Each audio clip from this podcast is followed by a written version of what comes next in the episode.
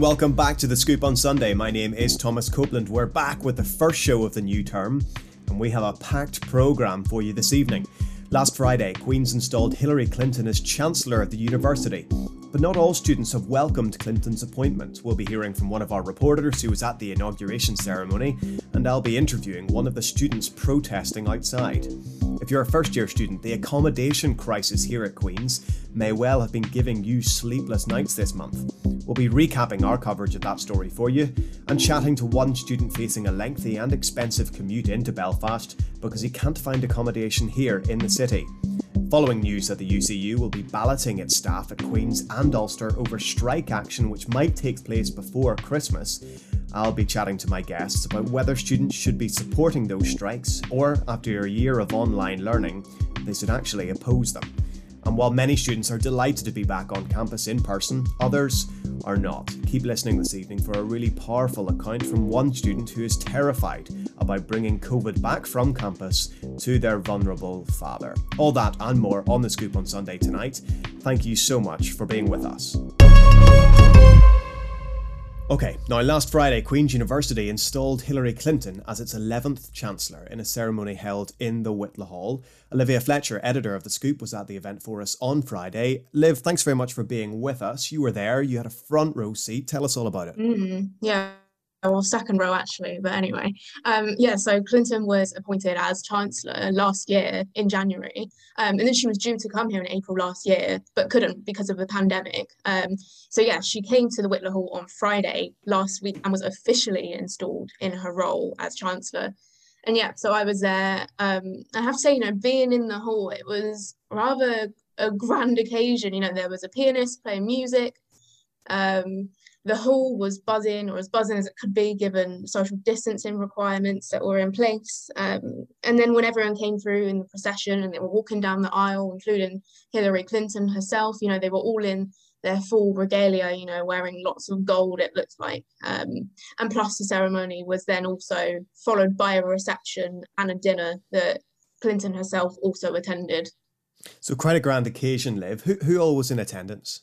Yeah, so like I said, social distancing was in place, and even as I queued up to get my ticket on Thursday, the day before, um, students were being turned away because there simply just weren't enough seats in the Whitla Hall. Um, some staff were also invited to attend the ceremony, um, and you know the Lord Mayor was there, as was the Vice Chancellor Ian Greer, um, and some big names were actually receiving honorary degrees from Miss Clinton herself, including Lisa McGee, who was the creator of the TV show Derry Girls, and also the co-founders and members of the Northern Ireland Women's Coalition were also got honorary degrees as well. And and what was Clinton's main message? She spoke for a, a, a oh, prolonged oh, period minutes. of time, around fifteen yeah. minutes, was it? What was her message? I mean, what what was it you take away when you walked out of the hall? So I guess there were a few main points to take away. Firstly, what she said specifically about the university, which was that she's looking forward to learning much more about the university, she said, and that she's going to be helping to tell the university's exciting story. And I guess we'll see what that actually looks like as her chancellorship continues, um, which is for five years, starting from January last year.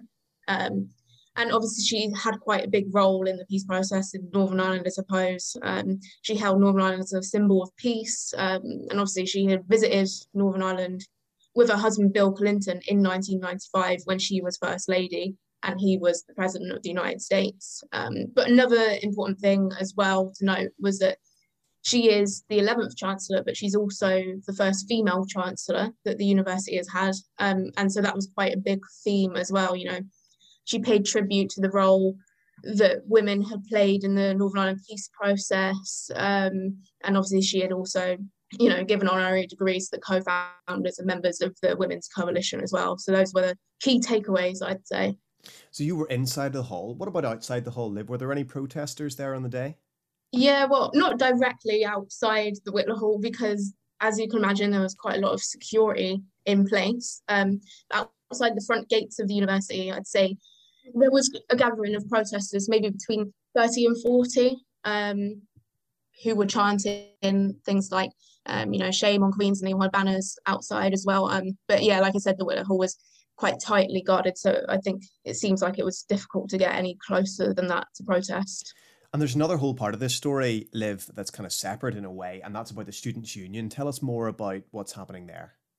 Yeah, so after Hillary Clinton was um, was given the role as Chancellor in January last year, the Students' Union Council passed a motion which said that the council opposes the appointment of Hillary Clinton as Chancellor.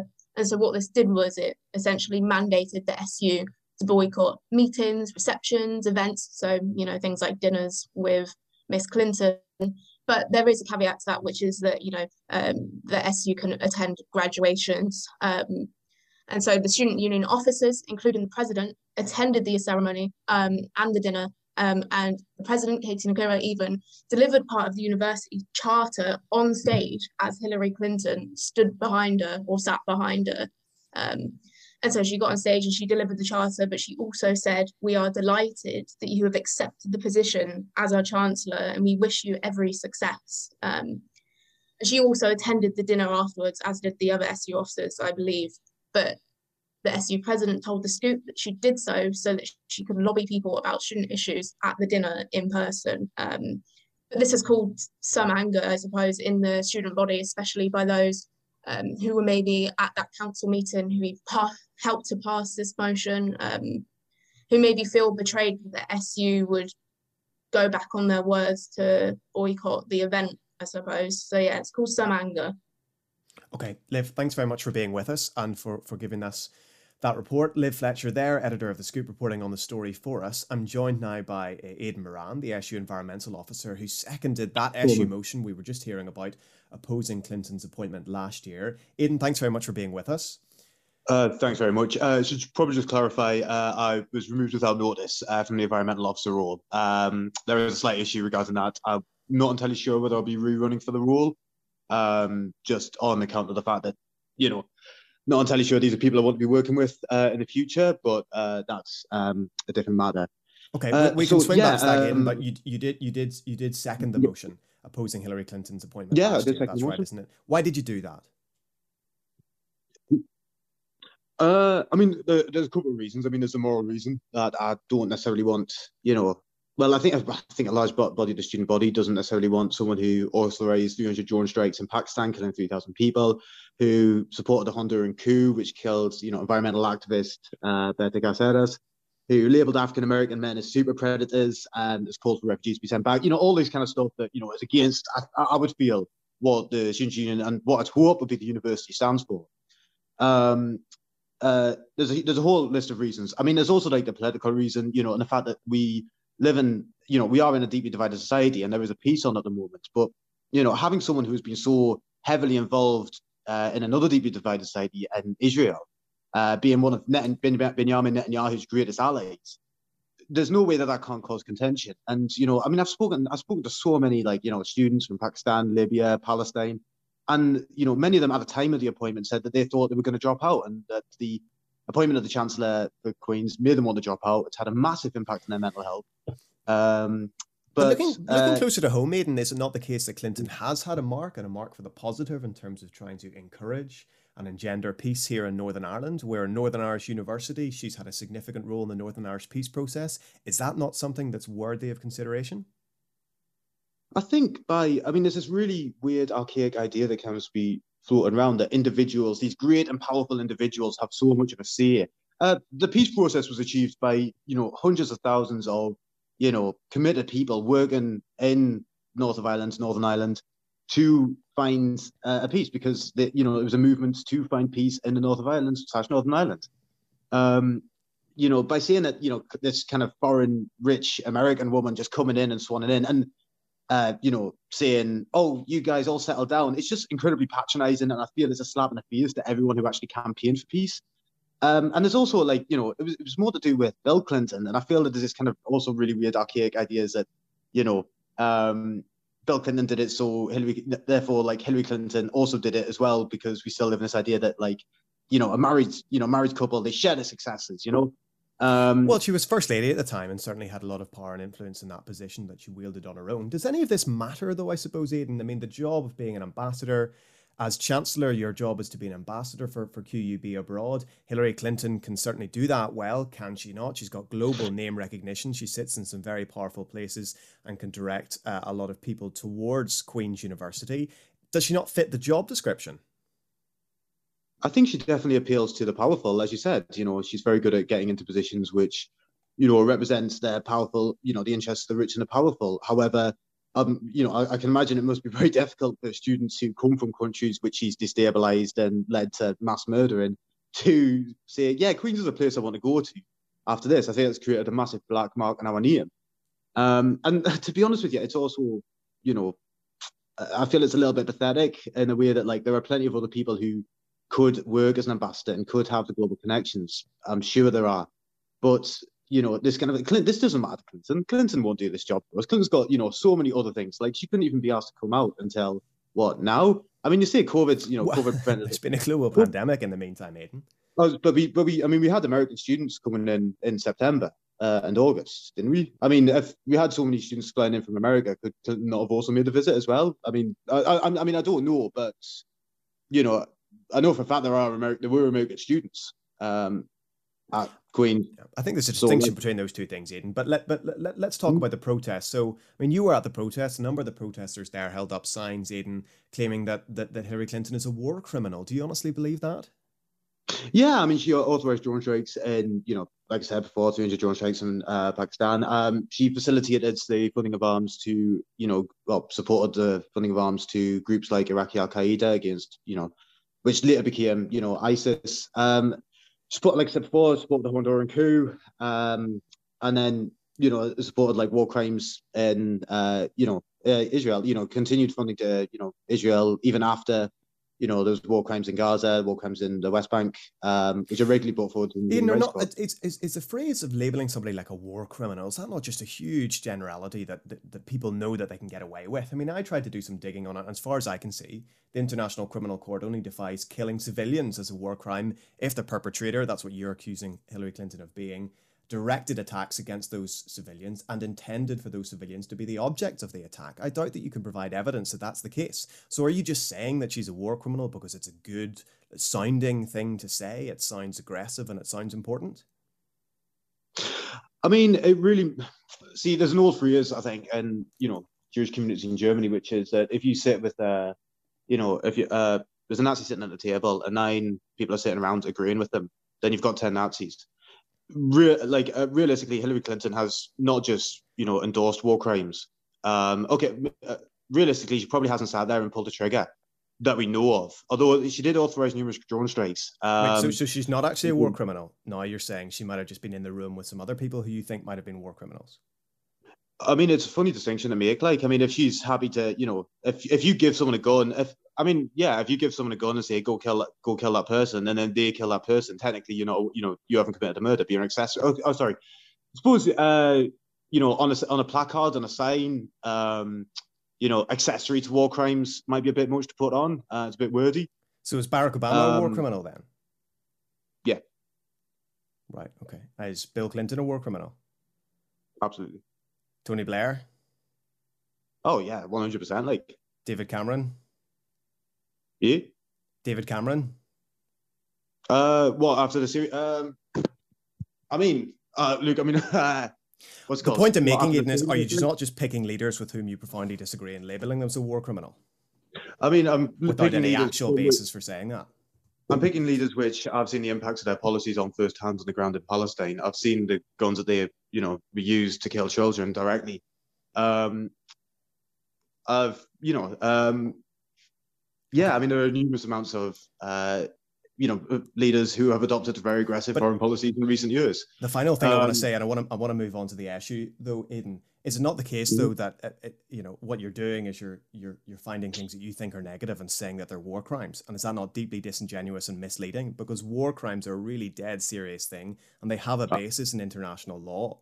And actually, if yeah, you just lose the label whenever you want, it rather loses its meaning altogether. You disagree with some of the things that Hillary Clinton has done, but do you have actually have any basis in law to say that she's a war criminal?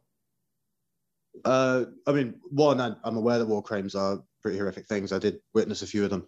Um, and also, like I said, the legal system is usually based on helping the rich and the powerful. Uh, generally, like, I mean, like I said, Bill Clinton is yet to be charged for sexual assault, but you know, um, and you know, like there's numerous kind of cases where the rich and the powerful have managed to get away from very hefty crimes. I'm fairly sure, like, I'd be very surprised, uh, you know, like there hasn't been some kind of stuff behind the scenes to make sure that no kind of criminal charges were put forward. I'm sure there are numerous people who have tried to try Hillary uh, Clinton for war crimes, but it just has gone nowhere. Uh, okay. But I need to do a bit more digging up on that. Okay. Wasn't. Uh, well, the, the, these are allegations and stuff, Aidan. So I want to move on though as a final question because I want to talk about the issue uh, and and and that half of the story. The final question I'll ask though on Clinton. I mean, in 2016, Aidan, would you have voted for Hillary Clinton? No. Um, in 2016, uh, that honestly, it's really hard to see in hindsight. Um, at the time, I think, I mean, I remember being at the time, I think I would have supported it just over how bad Donald Trump was. But it, it's really hard to see it. We know for a fact that she would have been a much more hawkish president and much more of a kind of warmongering president. I, I, I, honestly, I don't know. Um, I'd have to spend, I spend a lot of time thinking about any okay. kind of votes. So I, I've, not really. Uh, let's talk about the issue then.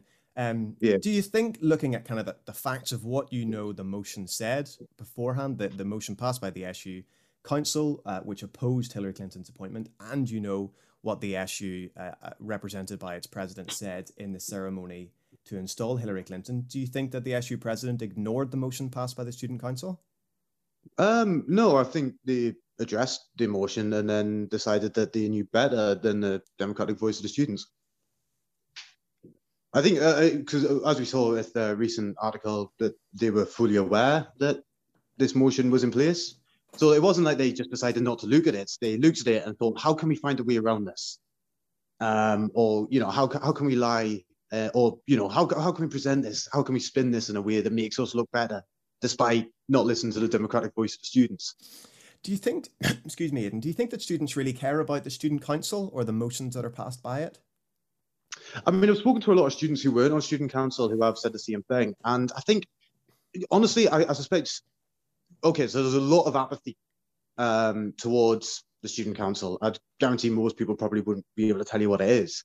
I think there's actually more antipathy towards the student union officers. So to say, I've seen a lot of people saying, I don't even know what the student council is, but the fact that this has happened shows that the student union officers are even more removed from the student body than we thought, um, which you know, and I think it's also like, you know, a great scene of seeing the student officers who's supposed to be these kind of radical activists, but on the same side of the police line as, you know, these lords and aristocratic names and, you know, you know, they're kind of the the great and the powerful. And then you've got kind of working class organizations on the other side of it shouting, you know, variety of stuff at them. Um, I, I, suppose, I, I, think it just sends a bit of a message. I suppose even the other way of looking at it is uh, you know, Katie McClure, as the SU president, was elected in, in spring 2021. That motion was passed over a year earlier. You could make the argument that she has an updated mandate from the student population, and so uh, she she she used that uh, by representing students in the way that she was elected to do.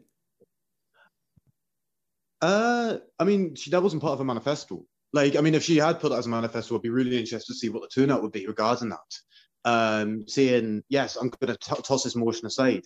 Uh, no, motions stay in place for years um, unless they are voted out. There needs to be a democratic process in this. They don't really have the or they shouldn't have the authority to do whatever they like. This isn't a dictatorship. Um, and as far as I can see, it's completely not utterly lost most of the legitimacy that anyone really has for these people. Mm-hmm. I, and, and and sort of as as we approach the end of the conversation, Aidan, the I mean, this ship had sailed. The SU couldn't stop Hillary Clinton being appointed as chancellor. Don't you think it would would it have appeared? Do you think petulant, maybe childish for the SU as representatives of the student body to kind of sit and huff in the corner while while a very important moment in uh, a major event in the life of the university took place? Would that not have been petulant and childish? I mean, the um, Students' Union was actually mandated to uh, protest against it, um, and they were also mandated to uh, argue for a referendum on the matter. Um, we neither of which have done. Um, they were trying to push for a referendum, but you know this hasn't happened. Um, and uh, I'm not entirely sure what you know. I mean, you say about like petulance, but again, like I mean, there's much more I would think to making a political principle standpoint against you know, someone who goes against Queen's values, um, or at least the values of the Students' Union, and standing up for the community groups, uh, many of which have reached out to, you know, and said we want to campaign against this. And that would have, I think, that would have made a much better, you know, role. Especially, you know, as as a Students' Union, you should be there to unite the students, not to be associated with people like that. Um, and then again, like there's, you know, I can't see how this doesn't look bad for the Students' Union. You know, we're going in there, you know, saying we're radicals and then just sucking up to, you know, people who again call African Americans, you know, fucking super predators. Um, and you know, want refugees deported while also saying we want a ref- university a sanctuary. Like it, it, it's you know, and it just like Hillary Clinton is not going to remember any of these people's names.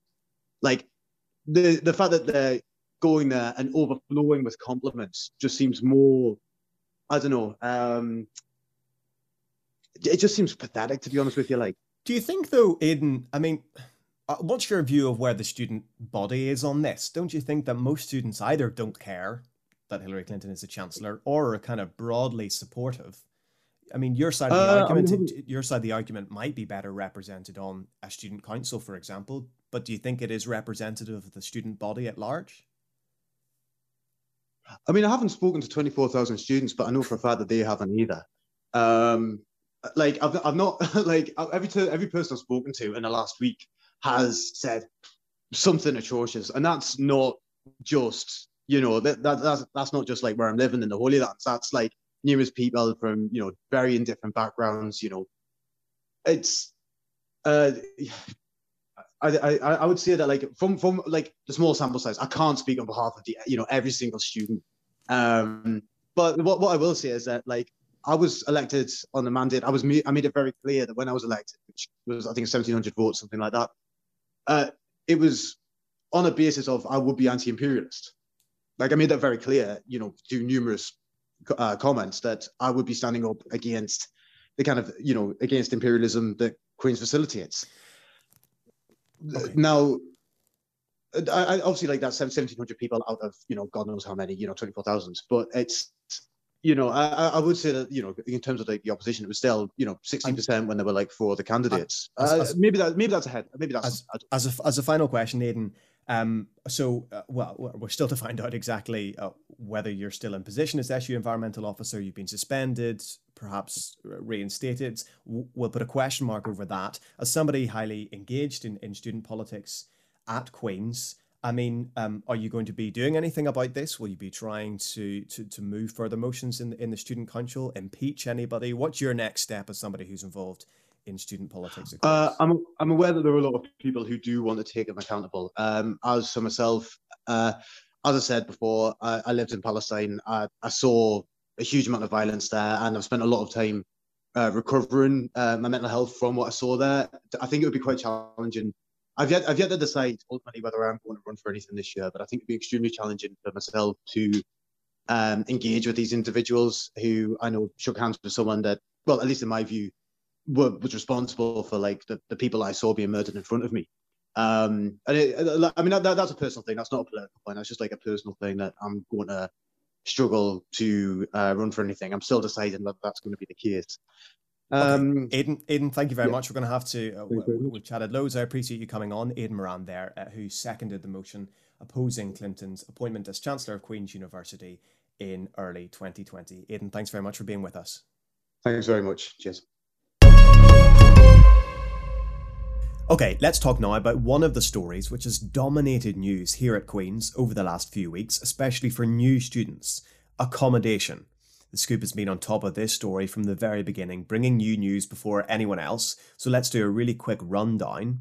On the 8th of September, just a few short weeks before the start of the university term, we broke the news that Queen's accommodation was so oversubscribed that all students who were guaranteed or offered a room in Queen's accommodation this year would be offered £1,500 to give up their place. Students were emailed and had just four days to accept this offer, and Queen's warned at that stage that students living within 40 miles of the university should highly consider that offer. Then, just under a week later, and mere days before Freshers began, Queen's confirmed that students who live within 40 miles of QUB and hadn't yet been allocated a room would not be provided with accommodation, and that those students would have to commute into university unless they could somehow find other accommodation. So that's locations as far away as Kilkeel, Cookstown, and Ballymoney. Students who live more than 40 miles from QUB, so Derry, Londonderry, Omagh, much of the North Coast, uh, would need to commute for up to a month before moving into accommodation. Now, the university say there's been unprecedented demand for accommodation this year, partly due to the pandemic, and that they have worked hard to resolve this problem as quickly as possible by increasing the supply of housing, working with private accommodation providers, and by reducing demand through those incentives. They also say they're working on providing students with short-term one to two night B&B style accommodation in the coming weeks. Well, one of the students who accepted that offer of £1,500 was Sam Haslett from Waringstown, a first year student of international relations and politics. Sam, thank you so much for being with us. Oh. Um, very briefly, I suppose, when you received that email, 8th of September, offering you that incentive of £1,500, was that your kind of first indication that something wasn't quite right in terms of you getting accommodation at Queen's for starting your first year? Well, no, uh, I, I already knew by that point that there wasn't really anything, uh, which was why I was quite surprised to get the email. I had thought it was for people who had been asked to give up offers of accommodation, whereas I hadn't got any in the first place. Uh, by that point, it was already quite clear uh, that most places were were full up. Most places had had reached capacity. Uh, and I was already on a, an awful lot of waiting lists by the time that that email arrived. So when you saw that offer, I mean, did you did you jump to take it, or did you have a think about whether it'd be better to hang on? What was kind of running through your mind when you read that? Well, I I knew especially because of the the forty mile limit that Queens had brought out that there wasn't a chance I was going to get any Queens accommodation. So I thought that you know I'd, I'd been mad not to accept the the the incentive. Um, but I suppose yeah, it was a definite sort of it was a definite sign that I wasn't going to get anything. Yeah, absolutely.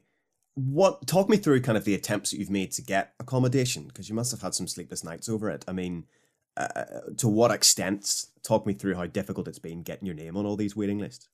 Well, it hasn't been, I suppose, that difficult getting my name on waiting lists, but it has been a bit of a pain going from place to place uh, to try and see if there's anywhere, and they've said no, there isn't anywhere left. So uh, uh, I've put my name on a, on a, good lot of waiting lists for, uh, I think Stranmillis, some of the live student places, uh, some of the big new buildings up near the the Ulster University Arts Centre, and then I think John Bell House as well. But there's a good lot of places, but I still haven't got any news from from anyone.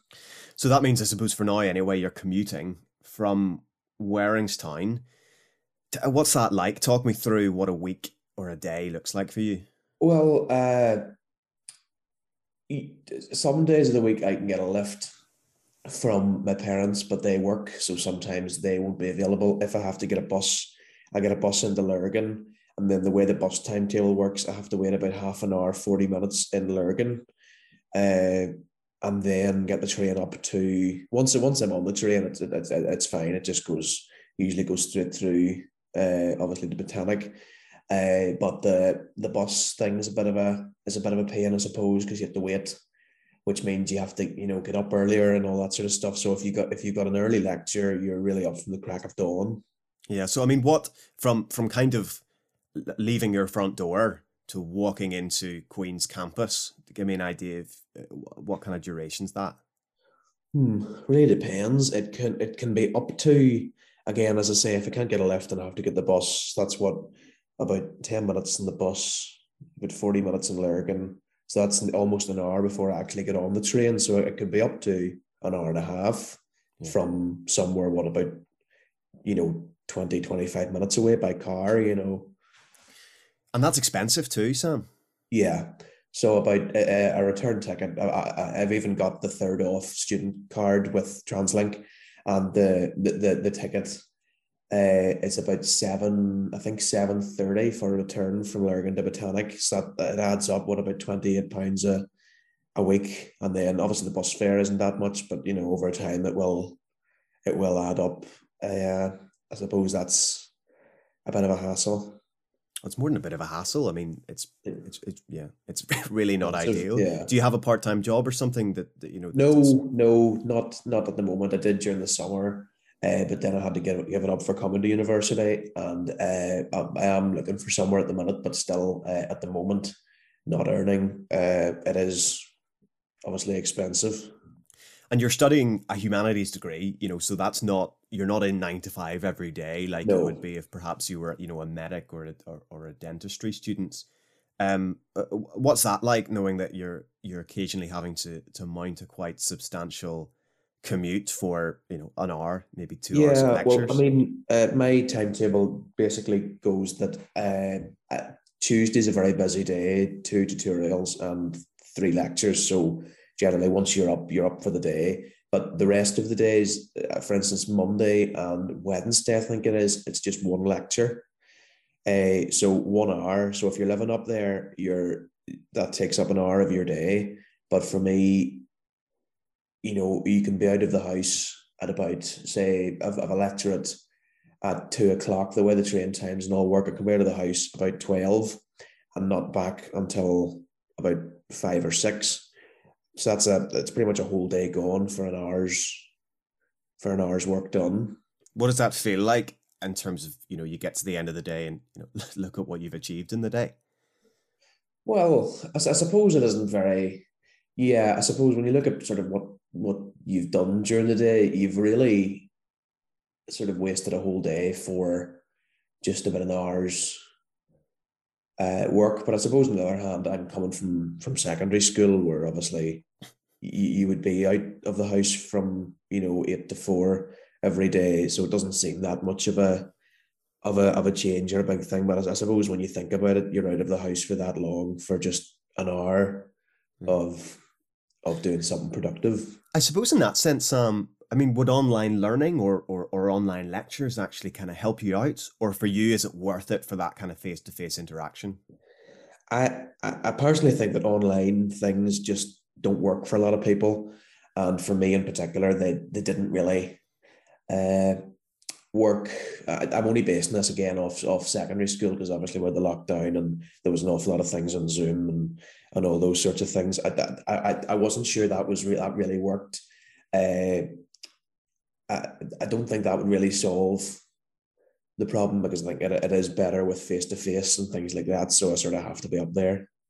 hmm hmm And socializing, I suppose, Sam. I mean, uh, um, how's that affected things? I mean, I'm not saying that you would be out until four or five in the morning anyway, but you know, there's certainly probably not that many. There are fewer late night trains back to Lurgan, and I suppose even fewer buses from Lurgan to Waringstown. How has it affected that kind of aspect of the freshers' experience? Uh, well, to be honest, I, I don't really know. I haven't really been bothered, to be honest with you. You know, after going up and all the hassle with transport and stuff, and then getting there and the and then going to the lecture itself, I usually just want to get home. You know, uh, I don't really have much of a, a motivation to stay to stay up there. I mean, I was going to try and go to the the speakeasy once, and then somebody told me the, the length of the queue. So I thought, you know what, stuff this. I'm getting on the train. It might be longer than the train journey. Yeah, it might well be. Um, so I, I, I can't really comment, I suppose, on how it would affect the the sort of social thing because because of the transport thing, I haven't really been bothered. But that's a bit of a shame, though, isn't it, Sam? I mean, people in some ways come to university to, to do a bit of socializing. And I don't mean that just in terms of, you know, getting drunk and staying out late. I mean, making friends, you know, uh, uh, um, trying to trying to make connections and, and, and learn from other people. Has that been a disappointment in some ways that you found yourself at the end of the day just too tired to be bothered? Uh, I suppose, yeah, it- it is a bit disappointing. You know, it, it- I think you get more of the experience if you were living up there. Uh, and yeah, it is a bit of a disappointment. But I suppose, again, as I say, I don't really have the, I haven't really had the alternative, so I don't really know. Yeah, and and and Sam, you know, how I suppose has your opinion of, of Queens changed at all as somebody coming to the university? do you feel any sense of disappointment in in Queens as to not managing the situation a bit better, or is your perspective that you know there's a big problem here? Well, I mean, it's it is disappointing, but at the same time, I think I, I'm not sure it's really Queen's fault completely. I mean, they probably should have recognised that after after lockdown, people would have wanted to get away from from home and stay somewhere different. But at the same time, you know, you can't expect them to just make buildings appear out of out of nowhere. Uh, and, and I suppose it, it does make sense that, that that people from you know across the water in England or from further afield should be prioritised for the accommodation. Yeah, and a final question, I suppose, Sam. You know, it's now what are we week two maybe of university. Uh, you're spending a you know a, a, a not insignificant amount of money traveling up. It's been a bit tiring and, and bothersome for you. Are there any hopes that you'll get accommodation in Belfast, or is this just it? I mean, it, it might be kind of disappointing now, but it might be more than a bit painful come March. Well, uh, I I'm keeping my ears open and I'm I'm I'm keeping myself informed about anything that comes up, but so far nothing has really reared its head, and I'm, I'm keeping my, my, my emails and all, of course, like that. But so far, nothing. No. Okay. Sam, I wish you the best in, in trying to find somewhere. Hopefully, something comes up for you. I hope you enjoy the first uh, year of university just as much anyway. And thanks so much for being with us. Sam Hayslett there, uh, first year student who accepted that incentive of £1,500. Sam, thank you so much. Thank you. Okay, let's push on with the show. Last week, The Scoop brought you news that staff at Queen's University and Ulster University will be balloted from the 18th of October on taking strike action. If the ballots are successful, strikes would start before Christmas and continue into the spring semester, according to the UCU. Some students will have been studying during the last series of UCU strikes, which took place in the autumn of 2019 and then for two weeks in early 2020. Staff will be balloted by the UCU, that's a union that represents university and college staff, on both their pension scheme and on pay and working conditions, including things like casualisation. So far, the National Union of Students has backed staff planning to strike. Uh, the Scoop asked the QUB SU for comment on this issue last week. Let me just read the full comment to you for context the uh, QUB SU said, it's disappointing and concerning that universities and the UCU have failed to reach agreement on these long running issues of pensions pay and conditions. We would encourage them to seek to resolve this issue in advance of any decision on strike action. If the UCU votes in favour of strike action, the decision on whether or not Queen's Students' Union will support the strike will be brought before Student Council to be debated. And the scoop also asked the Ulster SU for comment and received no response. Well, I'm joined now by Robert Murtagh, a former president of NUS USI, that's a union representing all students in Northern Ireland, and by Aidan Lamass, editor of The Gown. Thank you both very much for being with me. Uh, Aidan, you're a student. You wrote a piece, an editorial this week uh, in The Gown, arguing kind of against staff taking strike action. What's your thinking? Well, it's not that I'm against strike action. I've, I've, read, well, I say I've read, I've overviewed what it is that the UCU is asking for. And to be honest with you, it's quite reasonable that they want better working conditions and all the rest of it. What I'm against is that students like myself who joined in the first year uh, when the pandemic started have yet to have a full year on campus. We've still been paying the same rates as years before, or at least, you know, as they've been coming through. Um, and I just don't think that it's fair right now, considering how vilified students have been for the past 18 months, to then be told, now you need to go on strike again so that we can sort ourselves out. But do you think you're directing your anger at the wrong people? I mean, the university take your money, and it will be staff who are striking. It's maybe the media who you think are vilifying students. It's not them that are deciding to strike. No, I, I don't think I'm directing in the wrong place at all. I think it's perfectly reasonable to say, you know, you're right, it was the media that vilified people, but it was also you know, the everyday man on the street who also had something to say. I experienced that myself on numerous occasions. Uh, and yes, it is true that the university are the ones that take our money. I'm not backing the university in this. I think, you know, they do need to treat their staff respectably, just not now, or at least the strike action shouldn't happen right now. Students need continuity, which they've yet to have. And what would your assessment be, Aidan, on you know how many students, the proportion of students that would agree with you? I think a considerable amount Um, the gown does not often get students coming up to us or writing to us saying, "Oh, I liked that piece," but we've been inundated with support for the position that the gown's taken. A lot of people are frustrated and annoyed and just want to have the education that they're paying for. Well, Robert, I mean, you've got a lot of expertise in this area. You were in the Queen's SU and then in the uh, NUS USI during the last period of, of strikes. I wonder, first of all, how did you kind of choreograph this at that stage from the perspective of students? And what's your assessment now on whether students would support strike action taking place before the end of this term? Yeah, it, it, it's look, it's an incredibly difficult issue, um, and um, I don't think anybody is going to sort of um, make light of it. Um, it was difficult to, to the last time. Um, I, I, ran on a platform that was very clear um, that there are systemic issues within higher education that affect both students and staff. Um, and in order to tackle those systemic issues, we need a staff student alliance. We need staff student solidarity because because we face the same issues. Um, the root cause of, of the issues that we have, whether it's increasing accommodation costs, hidden course costs, um, you know, less money in students' pockets, mental health issues, and at the same time, then the staff are facing cuts in pensions, casualisation of contracts, increase in gender and uh, BME pay gaps the fundamental root of the problem here is the marketization of higher education. So what we what we need to do, and, and what I tried to do, and I think actually worked quite well, um, was create that staff student alliance and say, you know, enough is enough. The staff and students are feeling this. We need to get to the root cause of the problem. Um, but do you think? Do you not think? I mean, Robert, is there an asymmetry here, which is that you know, for for a member of staff, this represents a period of strike represents a tiny proportion of their overall maybe career within you know uh, within the fields. Um, uh, within the within the period of time working for the university. Whereas for a student, it represents a, you know a, a, considerable proportion of the amount of time that they spend in school. Is it reasonable to ask students in the short term, you know, right now? To be prepared to put up with strike action, all the difficulties that come with that, especially for students who are maybe a little bit further on in their education, PhD, dissertation. Is it a right to ask them to sacrifice something for a benefit that they'll likely never see because they'll have left university by that stage?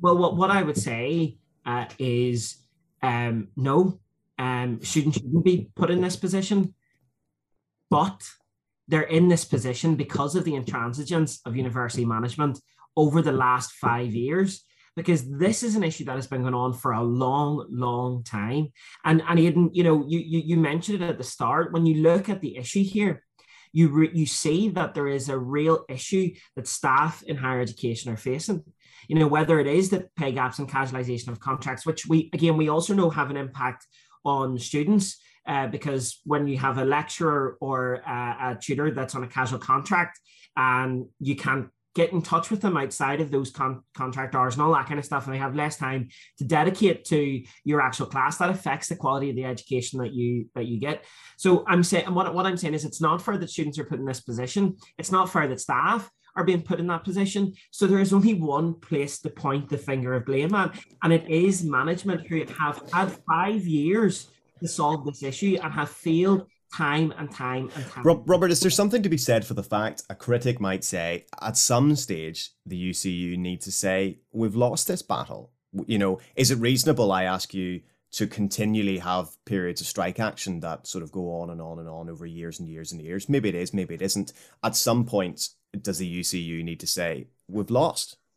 Well, that that that will that will be decided by UCU members, um, which again, you know, we're almost talking as if strike action here is an inevitability, and, yeah. and it's not. Um, and and obviously, you know, the members will will have a, a chance to make their voice heard on on whether they want strike action. And and look, the fact of the matter is, while they continue to get a mandate in favor of strike action, that, that's what they will do because that's what their membership is saying. So, you know, I think it, it is it is very much a case of mm-hmm. let the members have their say. And if the members are, are still willing to continue to fight, then then they should continue to fight. But, but there, there is a there is I, I can't stress this enough. The, the issues that we that face higher education affect students and staff. And to be honest, I'm a wee bit disappointed just hearing what Aidan said there because because there is there is there's an opportunity here uh, from people within you know the student movement, the gang, the student union, whatever. It is not an inevitability that students will get annoyed at the strikes and we found that the last time because the last time students were annoyed that their that their studies were disrupted but they were directing their anger at the place it needed to be directed at which was management. Okay. it's very easy to turn around and say let's blame those out on strike. But actually they're not the people that we should be blaming. We should be saying it's management is the reason why the Okay, strike okay, Robert. I mean, Aidan, I- Aidan, what about that? Is it the case? Do you think that in Well, this series of strikes and the last series of strikes, that anger isn't being directed in the way in which you characterize it being?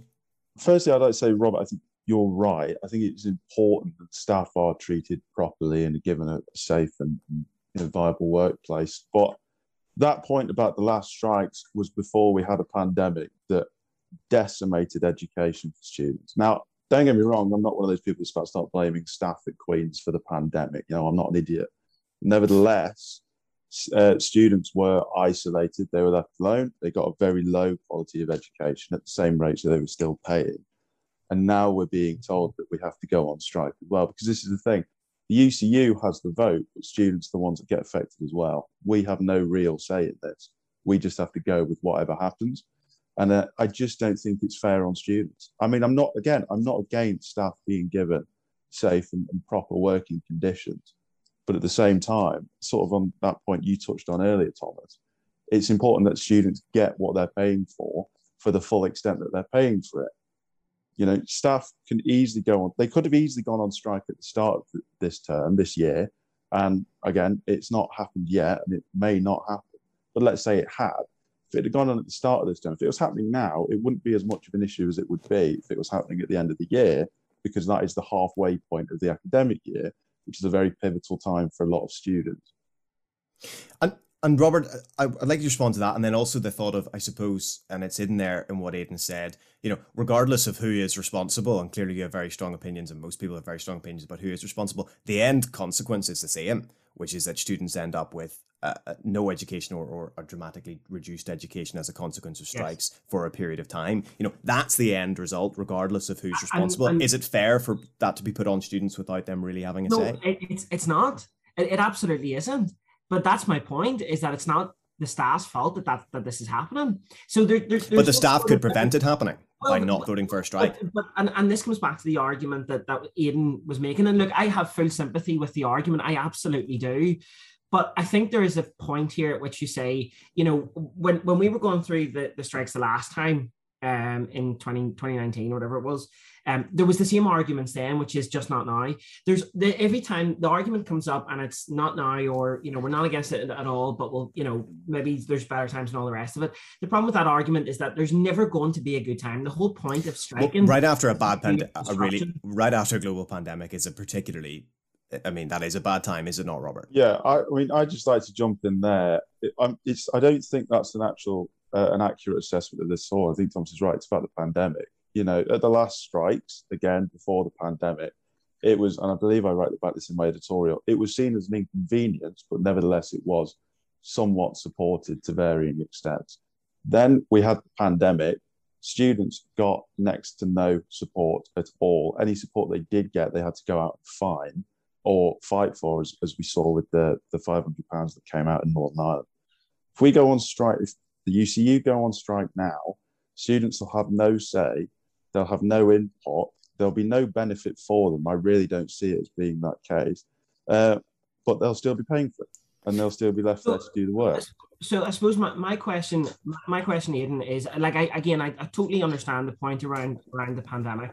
Um and, and look it's it's not an ideal sort of time or, or situation, but there there are time frames that have to be looked at as well because of the, the pension scheme. So it's it's not as if this is being done now because it has to be done now, but or because sorry, because to it's it's you know um Yeah. to, you know, do you know what I mean? It- It's not Yeah, we, we don't we don't know thinks unfortunate is being malicious about this. yeah, yeah. Well, so so the the the, the point that I was uh, that I was just going to make is that you know if, if you keep sort of moving it down down the line, yes, you know the the whole point of it is is is disruption. The whole point of it is to say we as as staff members. So I suppose my question is if you if you have a staff member who's on a casual contract, right, uh, who is teaching. Um, who's been on a casual and I and then there are people like this who have been on casual contracts in Queens for you know five, ten years, postdocs, all the rest of it, right? Uh, you have you know members of staff, women, black minority ethnic members of staff who have been constantly overseen for uh, promotion. You know, you have staff that have, have had their pensions cut consistently for the last five years. I suppose the point I'm saying is they're not the people that we need to be saying are, are causing the disruption here. It the, the management have said time and time again that they're not going to actually do you anything real about these issues. For five years, they've had an opportunity to come forward to the table to look at the USS pension uh, and also to make sure to have um, strategies in place to deal with these with gender pay gaps and casualisation of contract. okay, Rob, Rob, Rob, Robert, I want to ask about, I mean, uh, the position of students' unions, and we'll kind of include NUS USI in that as well. You know, I, I remember talking to a student officer during the last round of strikes who were telling me that it was what their words was it was tricky enough to make that argument at the time because you know you do need to make an argument the one that you've just made that what is yeah. in staff's interest and students interest. They said mm-hmm. you know sometimes it's tricky enough to make that argument at the time. From a students union perspective do you think after a year of a pandemic could they sell that position to students now? 100% thomas. Do you I, really think so? I fundamentally believe so. Um, and what See, i think that's where we've got the difference between you and aidan and, it's about yeah, whether well, students that, can be sold that yeah, but but because I was in that position, yeah, I was in the position where I had to sell. So so I because you know the mandate that I had, and because of my belief that you know these that the, the, there is a common root to these problems, I I, I said I, I advised our members to come out strongly in favour of um, the strike action, but to make sure that we were getting the arguments across. This is this is leadership, right? This is this is. But hold on, let, let me just finish the point. Okay. There's following to come in. Yeah, yeah. There's following, and then there's leadership. Sometimes taking a position that it may seem unpopular, but actually can change opinion, and that's what we're talking about. That's leadership. Just following and just saying we're going to follow what everyone else is thinking. That's not leadership. That's an that, that's a failure of leadership. That's a rejection of leadership. So there is an opportunity to say to, to explain to students what the issues are because if the, if it's explained, but I mean, that Robert, the last round of strikes didn't change opinion, did it? Because nothing well, changed. Did, did because if anyone turns around and says to me in the last strikes that students weren't supportive of the UCU strikes, I would turn around and say, well, that wasn't my experience. That yes, uh, like I'm not saying there was 100 percent support, and, and obviously there were students that were that were angry. Well, according to the student room, it was 40 47 percent of students supported it. What's that? According to the student room, now it's not scientific, but 47% of students report uh, were supported the last round of UCU strikes.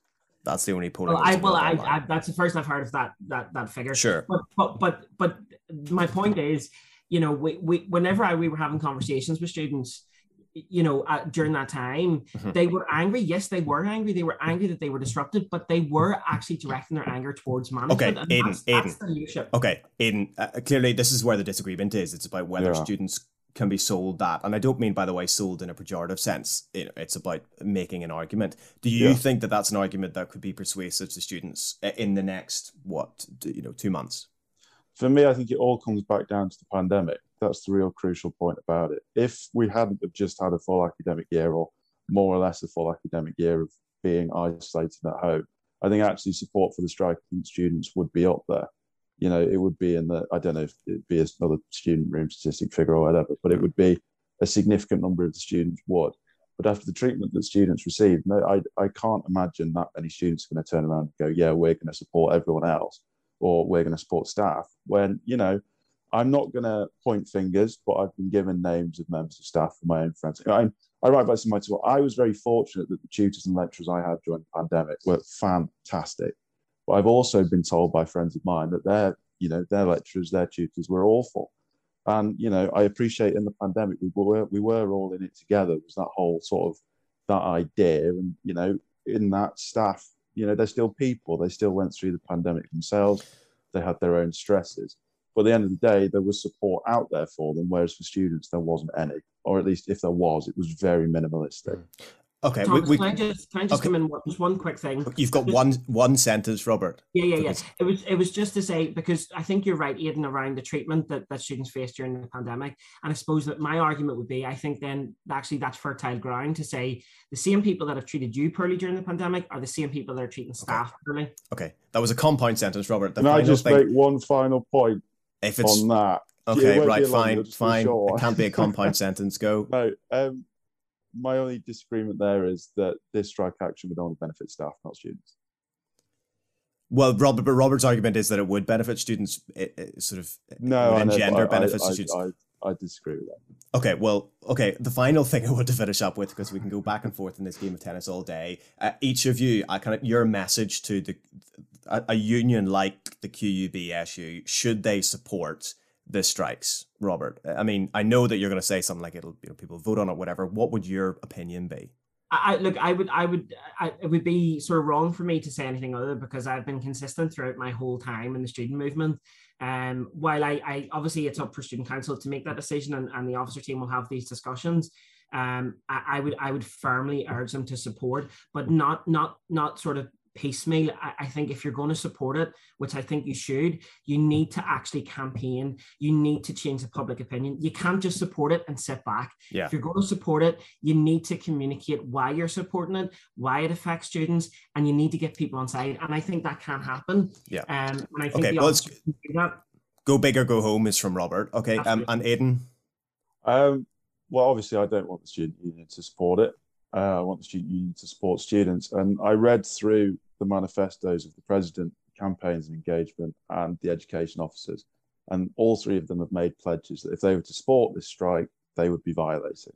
They would be jeopardizing the mental health of students. They would be disregarding the communities that they all go against. And they'd be putting staff and themselves ahead of students, which I think is a terrible thing for the student It's not, union. it's to Okay, okay, Robert, Robert, people know what your response to that would be. So listen, Aidan, uh, Lamass, editor of The Gown, Robert Murtagh, uh, former president of NUSUSI, thank you so much. We'll have to have you both back on again if this situation develops. Who knows? It's not develop. Uh, it's not inevitable that it will. Thank you both so much for being with me. Thank Cheers. Okay, let's move on. We're back to face to face teaching on campus, and while many students are delighted to be returning in person, it's not good news for everyone, particularly those who are still vulnerable or with family me- members still vulnerable to COVID 19. I'm joined now by Rebecca Dobbin Donaghy from the Scoop News team, who's here to give us an idea of what Queens have said about protecting students and staff from COVID while on campus. Rebecca, thank you very much for being with us. No problem. Let's go through each of these major measures against COVID in turn. We'll start with social distancing. Why don't we? What has the university said so far? Okay, so um, in terms of social distancing, it is slightly different depending on whether you are a student or a member of staff. So for students, we don't have to socially distance from one another in any university space. So that includes like the library, any social or study spaces, or lecture theatres. Um, however, according to NI executive regulations, if you are in a workplace, you must social distance. So that means that any staff must social distance from each other and ourselves.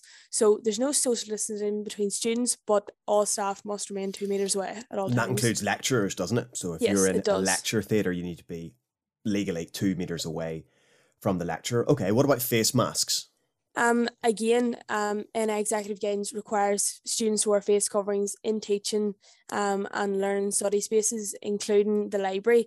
Um, students are required to wear face masks all times when moving around campus or campus buildings, including in corridors. Okay, and is that guidance, do we think? Um, yes, it does appear to be guidance. Um, the university has said that it's a requirement, but in terms of executive guidance, it is it is just guidance. Okay, and what about testing on campus? So Queens are providing free on-campus asymptomatic testing, um, which they have been doing for quite a while now. That they were seem to be one of the first that I can remember that were providing asymptomatic testing. Um, they're also providing home tests, um, and they're just basically encouraging all students and staff to get tested regularly, whether they have any symptoms or anything like that. Um, they should be getting tested every week or so, um, just to make sure that everyone's staying safe on campus. And and the really big measure, I suppose, against COVID, Rebecca, for the whole you know the whole country, indeed the whole world's vaccination. So what has Queen said to students about, about getting vaccinated? Um, so Queens have basically just went straight down the line of vaccinations are the most effective way to protect against serious illness, and they've just encouraged all staff and students who have not already done so to register for vaccination as soon as possible. They are working alongside um, the Belfast Health and Social Care Trust as well as the Public Health Agency to try and support um, and encourage as many students as possible to get vaccinated if they haven't already done so.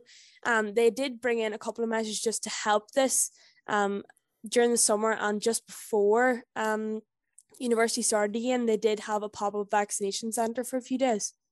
Okay, and um, and I know there's a lot of debates going on in the executive at the moment about vaccine passports. So we'll have to wait and see how that affects campus. Does that mean there'll be vaccine passports, for example, to get into the speakeasy? We'll have to keep an eye on that. What about uptake amongst the kind of student age population in the country? Is it good? Is it bad? Somewhere in between?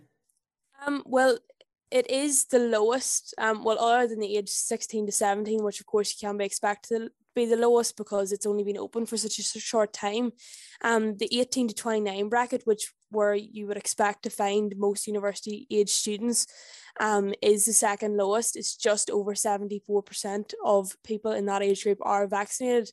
And it is also across the board, across the board in all age groups, um, seems to be substantially lower in men being vaccinated than it is women.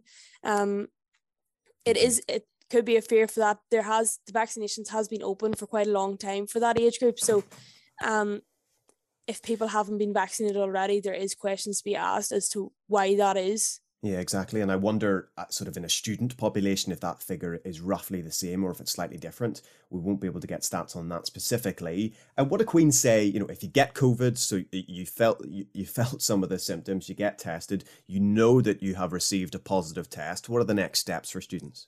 Okay, so if you have started to feel symptoms and are self isolating before you even get a test, you should notify the university. They do have um, a COVID update portal as well as a response team that you can get a phone number for quite easily on um, the Queen's website. But then, if you do test positive, um, you'll be given guidance by um, the health authorities directly from that. Um, and as well, you should update your Stop COVID NI app. Then from there, you should update where you'd already said that you're self isolating, you should update that to say that you have taken a positive test. Um, that's really important so that Queens can identify maybe any close contacts um, that there might be amongst um, students, for example, in a class. Okay. Um, and what about the academic support for students? Because that was a really big part of a lot of students' experiences last year. Um, we had those sort of 48 hour flexible deadlines, didn't we? There was quite a lot of self certification for COVID for uh, for extensions to a lot of deadlines. Are they all gone? Is there any kind of COVID measure still in place when it comes to academic performance? Um, th- yeah, there has been quite a few of those things dropped. So in terms of deadlines, that 48 hour deadline is gone. Um, there is no longer a window. Deadlines are just plan um, for any continuous assessment or coursework submitted after a deadline. It is back to normal. Um, if you've no approved extension, there is going to be a late penalty. Um, but otherwise, you can still apply for exceptional circumstances. COVID will still be taken as um, a, a, an exceptional circumstance for you. So that can be for a number of things. So that could be the fact that you have COVID yourself. Um, if you are isolating or distance learning and you haven't got access to the correct computer systems or whatever that you might need, um, that also is taken into consideration, as well as things such as if you if you are a carer and you're caring for someone vulnerable at home, that will also be taken into consideration. Okay, and the final thing I want to ask um, Rebecca, and this is sort of not just doesn't just apply to students, but there are changes to the way that people have to self isolate as well now if you're vaccinated, right? Yeah. Um, so if you have, if you are self if you've been in contact with someone and you are not vaccinated, you must self isolate. So whether you've had one vaccine or no vaccines, um, you must self isolate for the 10 days as is in the guidance. However, if you are fully vaccinated, you no longer need to self isolate, but you do have to take a PCR test twice within the 10 days that it would have been normal that you would have been self isolating. So that's on day two and day eight of the 10 day period. So that's just to ensure that if symptoms don't develop over time. Okay. And if you're not fully vaccinated, self isolation for 10 days, isn't that right? Yeah. Okay. Rebecca, thank you so much for being with us. Rebecca Dobbin Donaghy there from the Scoop News team. Well, that leaves lots of questions unanswered by Queen's as well. If a student gets COVID, will they be provided with the same materials that they missed out on automatically? Or is that down to individual lecturers? Are all lecturers mandated to provide students who are absent due to COVID with recordings of the lectures that they missed? Or is that also down to individual lecturers? And what sort of test and trace system is the university using? If you've been in a small tutorial with maybe five other students, will they automatically be informed? Or is the university leaving it up to the NIY test and trace apps? Or are they leaving it up to students to submit the names of the people they think they've been close to? Those are some of the questions that are particularly pertinent to my next guest. Emma Cairns, a second year PPE student, is with us now. Emma, thank you so much for being with us. No worries, glad to. Um, Emma, why don't we start off? Tell me a little bit about your father. Yeah, so in June 2020, um, my dad uh, was rushed into hospital. He took uh, chronic kidney failure, and we later found out that he had cancer. And if he probably hadn't taken the chronic kidney failure, we probably wouldn't have found out about the cancer. So that was fine. Um, we went into shielding bu- bubble and from June, obviously because of COVID, regardless of restrictions being lifted. And then in September, I started Queens. It was going really well. I was delighted it was online simply because my dad was so vulnerable and then in February of this year, um, I had to ring 999. Um, my dad was just really ill. And within less than 24 hours, I was told that my dad had approximately four or five days to live. He had heart failure. Um, he went into surgery for 10 hours, um, almost lost him twice. It was in cardiac arrest for four minutes, stayed in ICU for three weeks, in hospital for three months. Um, I'm an only child to him. I live by myself with him. So, you know, you can understand how scary that is. Um, during that time, I got very little support from Queen's. Um, I was sort of told you can take a leave of absence, you can do these modules, you can do your exams, you know, at a later stage. And I'm like, that wasn't what I was asking. I was just asking for support. If anything, I asked for time out for a couple of weeks. I would still catch up on lectures and tutorials. That was fine. Um, but obviously, you know, coming back in September, that was the scary part because restrictions have been lifting. And I think it was quite daunting because my dad's still in recovery. My dad lost all of his mobility in those three months that he was in hospital. And, you know, he's still very delicate and he's very, very vulnerable. So, you know, to be told it's a full return face to face, there's no phasing back, it was hard going for us. And when you heard for the first time from the NI executive and then indeed from the university that it would be a full to full return to face to face teaching, um, many students were celebrating. What was your reaction when you first heard that? I could have cried. I could have cried because um, Ulster, even though they gave out guidance late, Ulster actually had sent this lovely email. And I mean, it was a lovely email to their students and their staff being like, We understand this is the NI executive's position. However, we realise that this new normal that we're living in is not an easy phase back into a normality for all students and staff and they did a phased return back to you know campus some people are still online and um, you know if you are cev or your family member cev they're doing really well in accommodating students queens on the other hand it was very last minute of course as usual from queens to tell us what was actually going to happen I had reached out to my personal um, tutor. He had told me to contact HAP, contacted HAP. They were like, this is the NI executive's guidance. There's nothing we can do. It's still a return. I had to go through the director of education. And eventually, um, you know, I contacted my advisors of study and he was amazing. And, um, you know, he gave me clear guidance. He contacted people for me and he really sympathized with my situation. And I think that was the thing that worried me. I'd love to be back in campus. I'd love to be face to face. I'd love to be with my friends that's selfish though.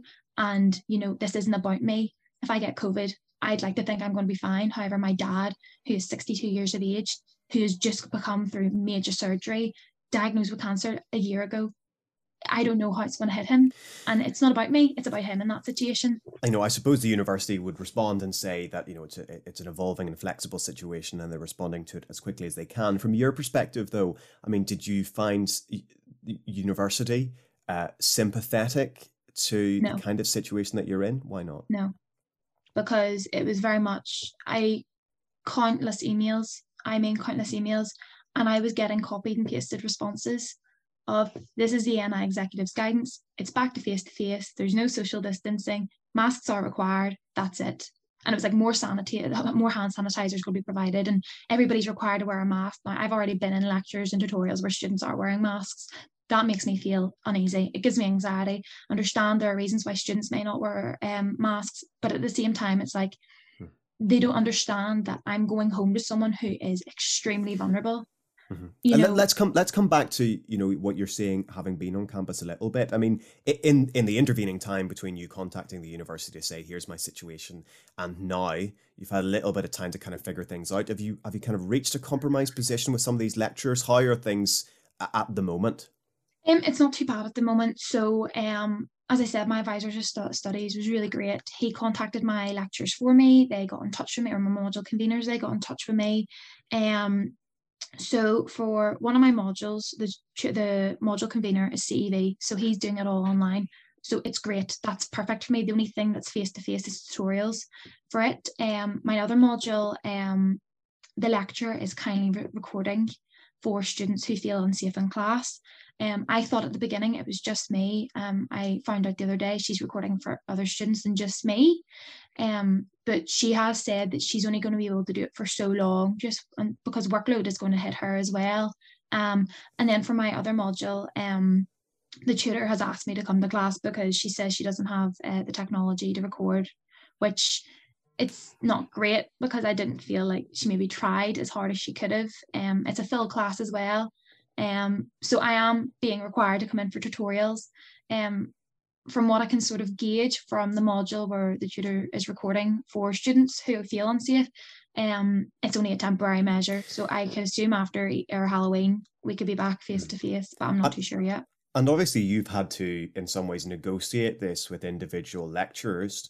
Do you think that's the right way that this should be dealt with? Do you think it is right that individual lecturers can make decisions about what way they want to deliver learning to all of their students be they ones who are concerned like yourself or others who want to appear face to face? Would you think that the university should be taking uh, a more universal approach, uh, perhaps more leadership at the top level, and saying, here's how everything needs to be done? No, I definitely think the uni should be taking a more universal approach. This isn't just about me.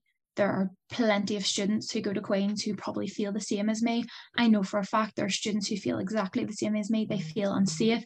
They'll sit away from students in class, and uh, you don't want to make it awkward you know, for other students, be like, oh, what's their issue sitting beside me? It's not like that. It's just the anxiety. I've never really had anxiety probably until COVID, and the anxiety is now intensified every time I set foot in campus. Like I had a tutorial the other day in Peter Froggatt building, and it was like a stampede. There was no nobody. Half of them, I'd say, probably wasn't half. Um, some of them, I mean, a small minority weren't wearing masks, and the majority of people were walking on top of each other up and down stairs. Like I know how I felt and I know how probably other students felt in that moment. And like, don't get me wrong, I'm so I'm glad some students don't have the anxiety and aren't worried about it. I'm glad that, that they're happy to be back to face to face. But I just feel like this isn't a black and white issue. And you know, to have to negotiate with your lecturer to why you don't feel safe. Surely if I don't feel safe anywhere, I shouldn't have to attend. And um and, and and when you walk home, you know, at the end of a day, maybe you've been in, for example, the Peter Froggatt Centre there where Junction is, uh, which is a particularly uh, busy part of campus. When you walk home and you're walking into your house and you know you know your dad's in there, um, what's running through your mind? Oh, you just want to know. It's heartbreaking sometimes. Like I went into class the other day and I was coughing, and I literally I just coughed the whole class, and I just was like, I need to do a PCR, I need to do a lateral flow, I need to do something. Like it was the anxiety. Like I've been really, really fortunate, touch wood, that, you know, I haven't had COVID yet. I don't want to get COVID. Um, but it is the anxiety of like, I it's just me and him. And I know if it would be me that has given it to him and I would never be able to live with the guilt of that, like that would just it would break my heart because there is nobody else he sees. It is just me. So to put to think I'm putting him at risk is just it's heartbreaking. And i don't think people really understand until you've been put into a situation like i've almost lost my dad twice in the space of a year. That is enough to put somebody over the edge when you're especially an only child. And you know we're living in the middle of pandemic. We've never nobody's ever lived through this before. And i just feel like people should be a wee bit more sympathetic and understanding especially a university that you're paying money to go to to how you want to learn and how you feel comfortable to learn. And that i shouldn't have to leave a classroom and have that anxiety of like, oh my God, am I going to be okay? Uh, maybe somebody in that class who's got it, who's asymptomatic, doesn't realize they've got it, you know. I, I, I suppose, Emma, you know, somebody might launch a criticism, which is university is meant to be a face to face experience. Is it fair, do you think, to put on a pressure onto lecturers and indeed the university to accommodate students who are face to face as they would typically be, as well as students who have special circumstances like yourself. Is that fair thing to ask the university to do? I do a pandemic. We're living in a pandemic. It's nothing's normal about living through a pandemic, and surely, you know, it's about protecting one another. And you know, maybe it is the workload is intensified. Yeah, hundred percent. But I don't understand why Queens still aren't recording lectures and posting them online. Like I know as well, you know, what happens if I've died sleep for 10 days? What did what do lecturers expect me to do? If they're not recording, do they just expect me to catch up by watching or going through a PowerPoint of slides? That's not how I learn. And I'm pretty sure it's probably how a majority of a lot of other people don't learn either. And you know, you're missing that content and being told to catch up. However, if a lecturer catches COVID, they can record from home. So they automatically go online if they have COVID, but I just have to catch up. And I think that that's, that's a lot to take in as well because I don't learn by just watching a power or scrolling through a PowerPoint. I genuinely need to be speaking to someone. Mm-hmm. And like missing out on tutorials too is it's it's I don't like missing out on tutorials. Tutorials are a great way for me to learn. I like engaging with people. I like hearing other people's thoughts. Mm-hmm. And if you're missing out in two weeks of that, you're essentially two weeks behind. And Emma, um, you know, I, sort of was finish up. What uh, try to describe for me if you can what the last year has been like with with your father being so ill. You live uh, by yourself, just you and your dad. I yeah. mean, what would I suppose what would life be like if if he wasn't around anymore? I can't even describe. It actually makes me so sad. Makes me want to cry. To think that, like you know, we went to a hospital there um a couple of months ago for a checkup in the city um for his cancer, and the consultant turned around and was like, Mr. Kearns, you shouldn't be here. And I cried. Like to think that like somebody's telling you that, that's heartbreaking. Like and to think that these aren't normal circumstances we're living in and people are getting on the way they are. And I, I understand everybody wants to go back to normality, but normality is not easy for everyone. And it's not, and it's not easy for me. I'd love to be able to go out and go to the nightclubs again and bars and sit with my friends who I haven't seen in so long but it's just not that simple for somebody like me. So it's not. And it would just be, it would kill me. It would kill me if I thought the thought of putting him at risk would just, I, I couldn't live with the guilt. Emma, thank you so much for talking to me. Thank you. No worries at all. Thanks, Thomas. Well, that is us for this week. Thank you so much to all my guests on the show for giving me their time. Thank you to the amazing team here at The Scoop, especially to Olivia, Rebecca, and Odrin for their work on this show.